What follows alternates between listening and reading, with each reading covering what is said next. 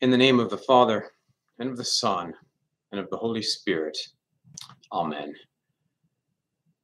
I was getting an oil change for the church car last week, and by the garage that was across the street, I saw a sign that said, Free brake check. Stop by if you can. That gave me a laugh, and it gave me pause to reflect on the theme of all our readings of the past couple weeks the readings from the letter of Paul to the Romans has been all about sin and not sin as some kind of man made, moralistic, naughty and nice list, but the original meaning of sin, our flawed state of being, our separation from God. Paul makes this bold confession about his battle with sin in the seventh chapter of his letter. I do not understand what I do. For what I want to do, I don't do it, but what I hate to do, I do that instead. Paul is saying that sin runs deeper than our will, it's out of our full control. It's like we're in a car with bad brakes. How can we stop to get them fixed?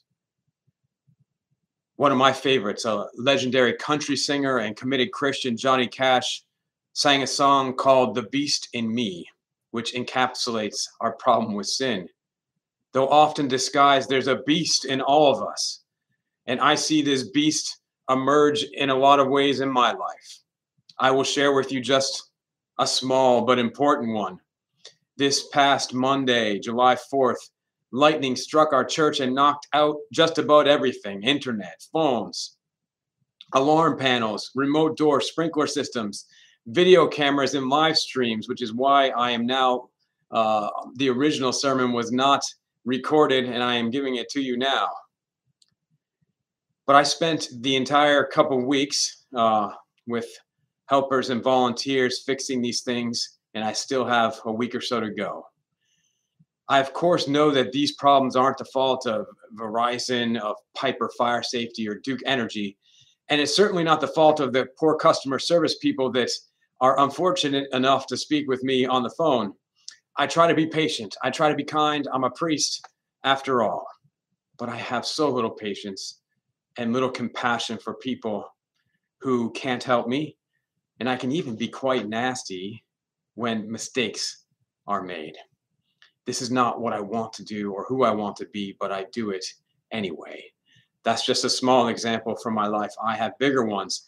And surely you have small and big examples of St. Paul's profound psycho spiritual insight that I do not understand what I do. For what I want to do, I don't. What I hate to do, I do that instead.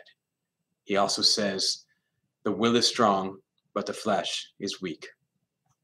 My brakes are bad, but I can't stop.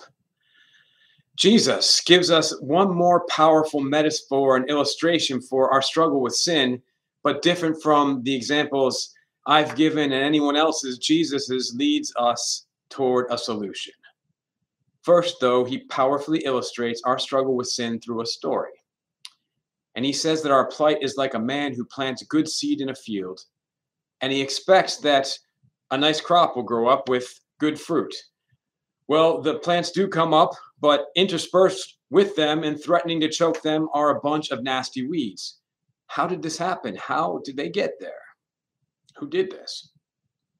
We often interpret this parable as referring only to the battle of good and evil out there in the world, that the world is God's garden. It was created for good trees and good fruit, but an enemy has sowed seeds and brought forth much evil in this world. That's apparent and that's true.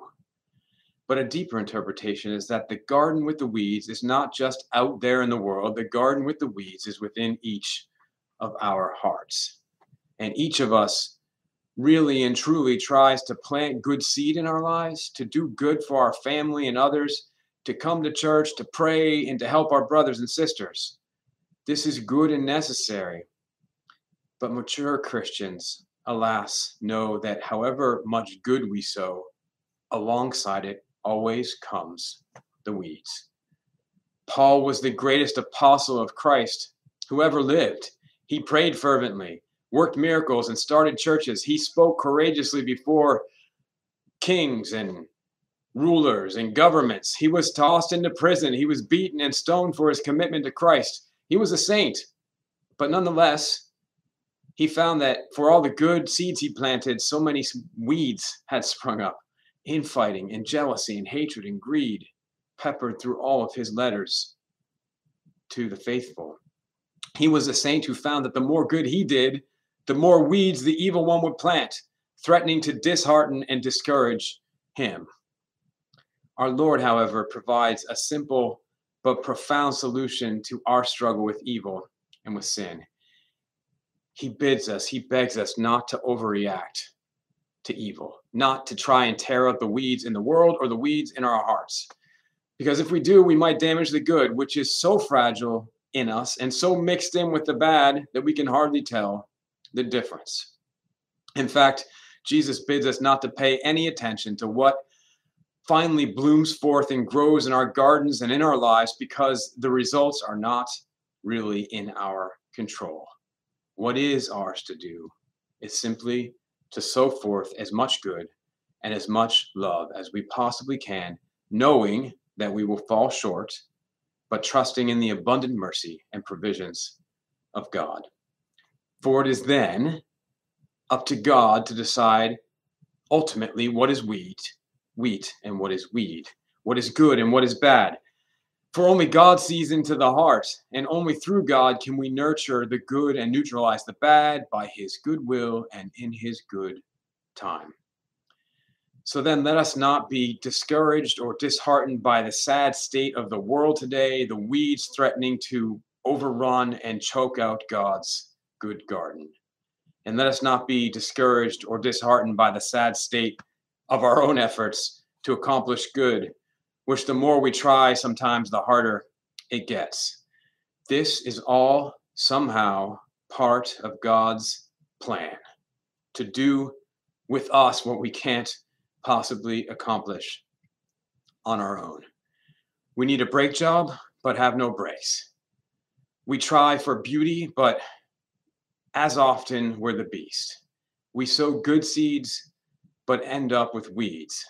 Yet our Lord promises that by his grace and by our faith, he will help us pump the brakes, tame the beast, and pluck the weeds, growing to our full potential as his beloved children, now and always and unto the ages of ages. Amen.